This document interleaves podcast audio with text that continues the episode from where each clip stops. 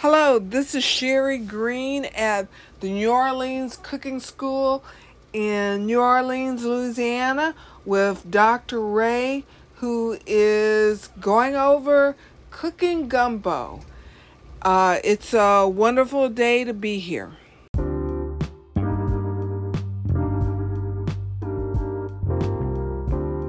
Anybody gives you a red gumbo or white gumbo, give it back it's not gumbo. Gumbo must be dark.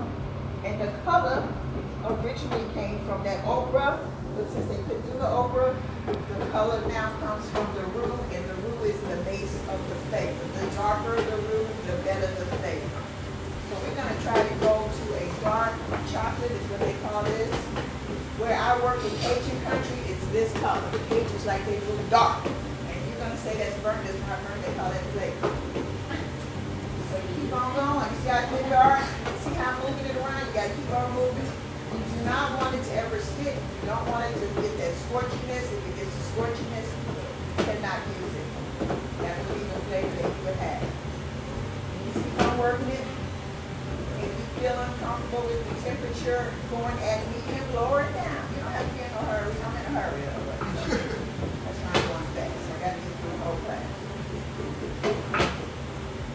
See how the colors change it? That's important. That's where the base of the color and your flavor comes. You keep on going. Make sure that stock is hot. And that is the base of your gumbo right here. Right here. And this is not a lot, so I'm able to go quickly through it, but if you're doing two or three cups of roux at a time, it will take a minute. And do a medium heat so that you'll feel comfortable, and you won't have to feel a little rush, trying to get it all done. But work quick to get that color nice and dark. Just keep on working through. Your clothes and everything's gonna smell like roux, yeah. When I go home, my little puppy that. I know I smell good. All right, work it out, work it out. And when you get this dark colored chocolate, in some recipes you will see it says to now add some of the Trinity, because you've already sauteed this with your sauce, but it'll say reserve a little. And the reason they say that is because once you turn the fire off, that coldness from that, it stops the cooking and stops the browning at the color that you want. And it will still be hot enough to continue to cook those vegetables. A lot of people don't have to do that, but you'll see a lot of people do that, especially when you're what we call new to making roux. You smell that as it's cooking in the service, smell real good. It's in that dark roux. All right, stock is hot, make sure it's nice and hot.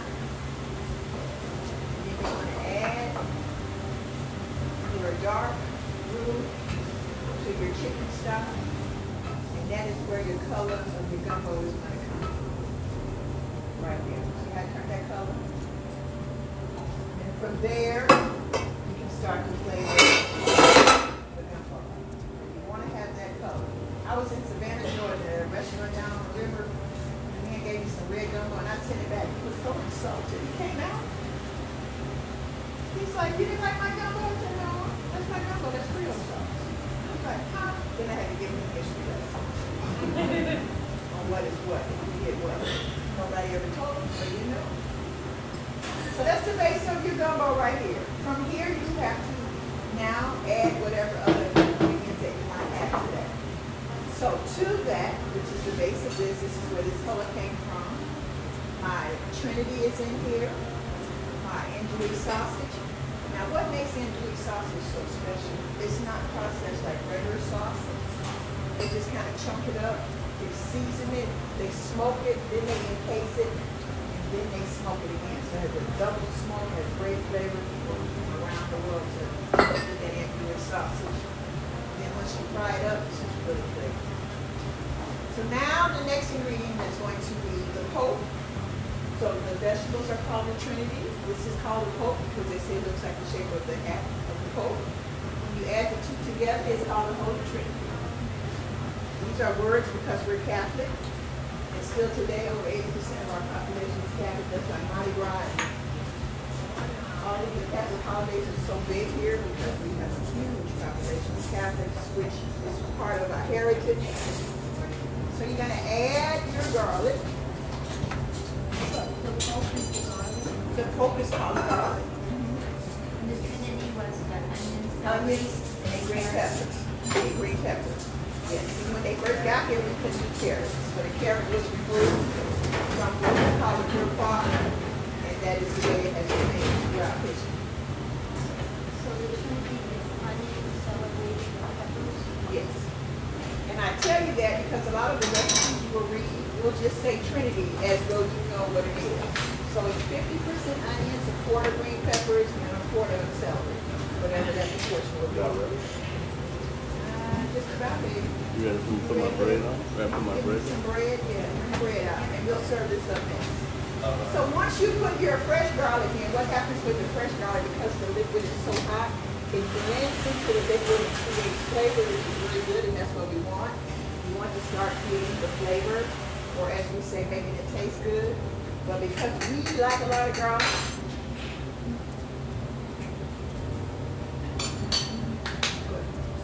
we use fresh garlic that we just dry out and we slice it up because it'll give you a look where you can see the garlic and as you're eating you will have a mouthful of the garlic. The other garlic has now disappeared into the sauce it was chopped up real fine.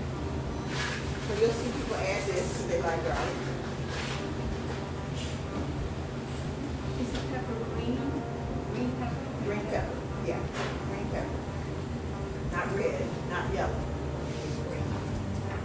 Green and red will take you into a a more Italian flavor. So we got green pepper. Baby, good much. You got a recipe, baby? Let me give you a recipe. You did the tomato. Oh, you make an extra now, okay. All right, we'll be looking for a picture from you. So now that we have both garlics in, everything is simmering, the roux and everything is blended together, and you like to simmer because that helps make sure all the starch and everything is blended really well into the stock. So the next ingredient is going to be filé powder. I like to add a little bit of filé powder to mine. And I'm just adding this to show you because it's already ready. It's. Good. Just a little bit more. And a lot of people use this as a thickening as well. But you see the color of the green is what impressed them when they first settled here, because they were trying to recreate that overlook. All right, I you, I. So we have filé.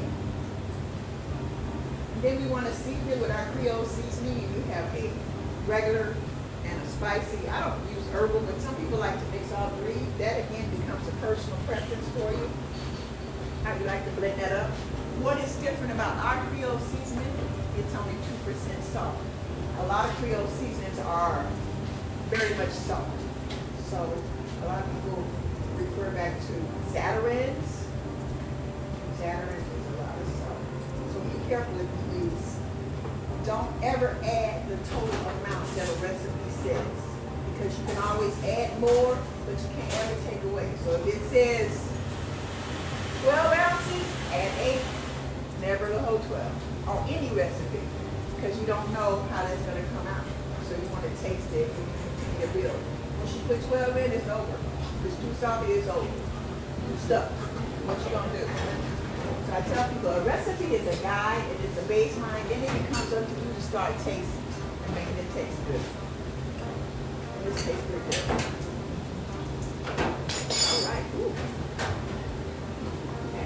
Now, I like spice, but everybody has different tolerant levels of spice, and they think when they come to Louisiana, all of our foods are overly super hot and spicy, and that's not always true, particularly here in the Creole area.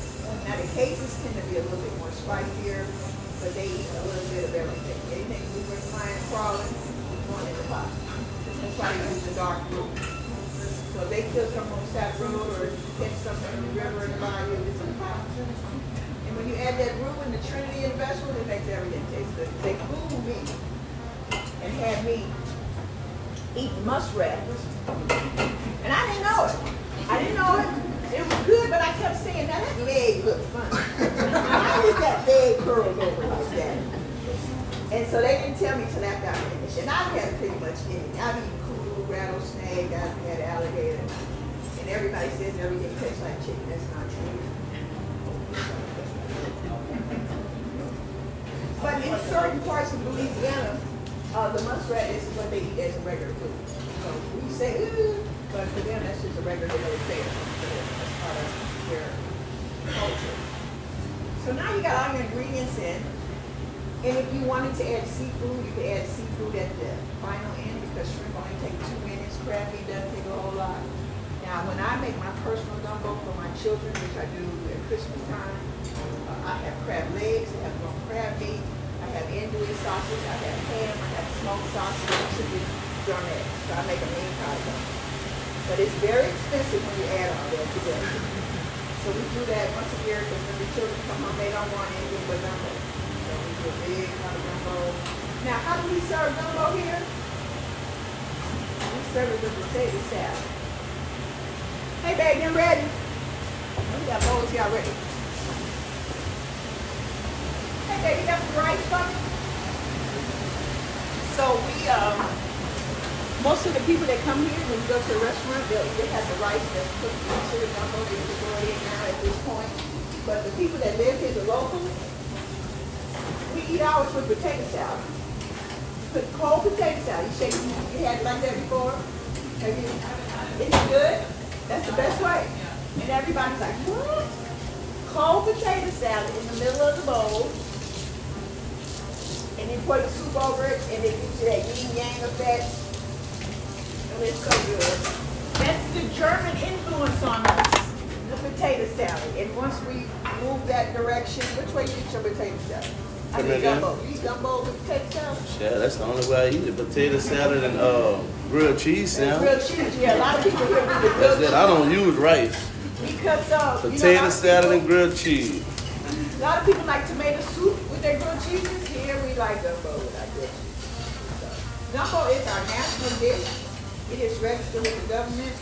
We have a four-day festival around gumbo. So it depends on which part of Louisiana you're in. You can have duck meat. Where I work, they use a lot of duck, deer meat. It changes depending on which way you're going up the Louisiana map, how it goes. Y'all ready to taste? So we're gonna do rice today, and if you want a little extra spice, you got extra hot sauce on the table, and you can spice it up a little bit. If you want a little cayenne, I do have a little cayenne.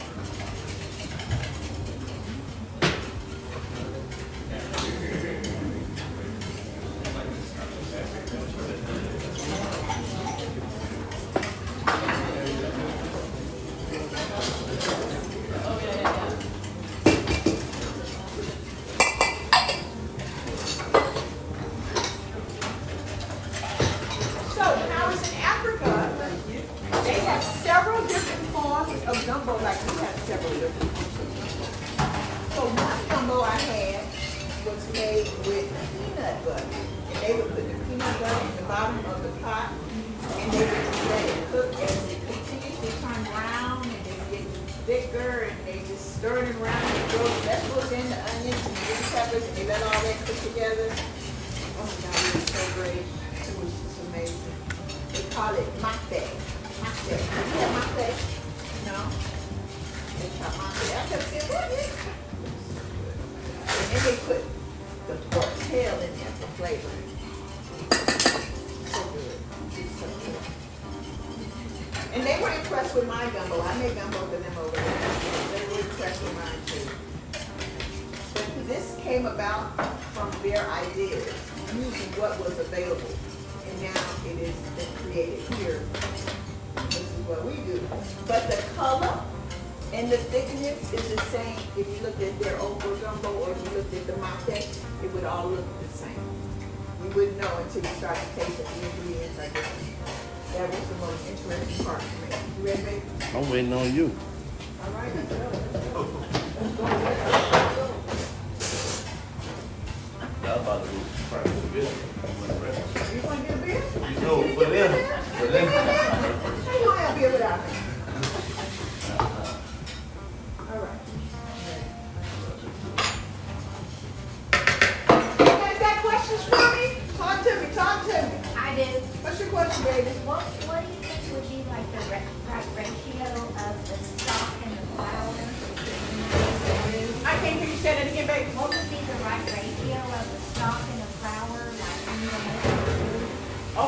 ratio for roux is always equal parts of fat and flour. So if you want to have four ounces of flour, it would be four ounces of fat. What exactly when you say potato salad? Uh, a, a regular cold potato salad, like the mustard potato salad. Or where you from? potato- Okay. Where are you from? Maryland, well, you know what? Maryland. Maryland. So, They do potato salad. yes, but I was in my mind, I was thinking of like mayonnaise and mustard Yes. yes. but then put Yeah. gumbo on it. Yeah, Yeah. ooh, girl. You looking like. See that you But can't once knock it till you try. Once You you can't get knock it, it till you you won't try. want it no other way. Yeah. I'm gonna keep that in mind. You mind. won't want it any other way. And then one lady said in my class earlier, well, why you didn't give us none with potato salad? I was thinking that, but you know. We have to show you the true way, and then you expand out. Yeah. yeah. And then a lot of people may not be ready to go But I went to the gumbo shop yesterday. First thing the man said, potato salad. Yeah, it is. Salad. And then a lot of people ask the question about the thickness. This is a soup, and it is a thickened soup, so it should be thick because it has a lot of different ingredients in it. It is not meant to be a liquidy, runny, watery soup. But again, when you're cooking at home, if you want more liquid, you just add more stock. That's how you do it.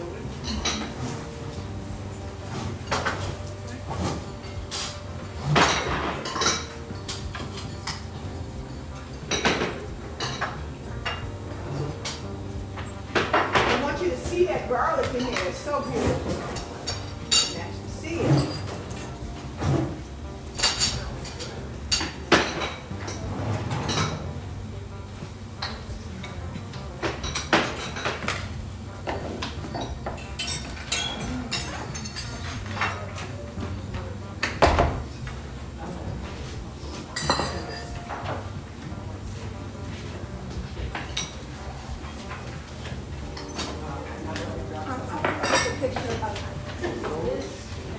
Okay. We have this in the store, and this you probably could, uh, one lady said she ordered off Amazon. I think Amazon got everything. Uh, But I found it at Costco. So that's what I was looking for, yeah.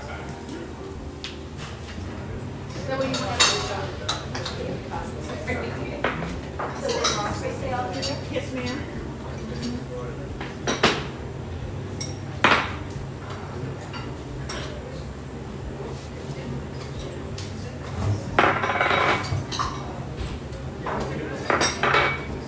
Everybody got bread? Yeah, all right. Now here we do a thing called stomping. I don't know if the sophisticated people know that you break the bread and then. Yeah. The bread is over. Hello.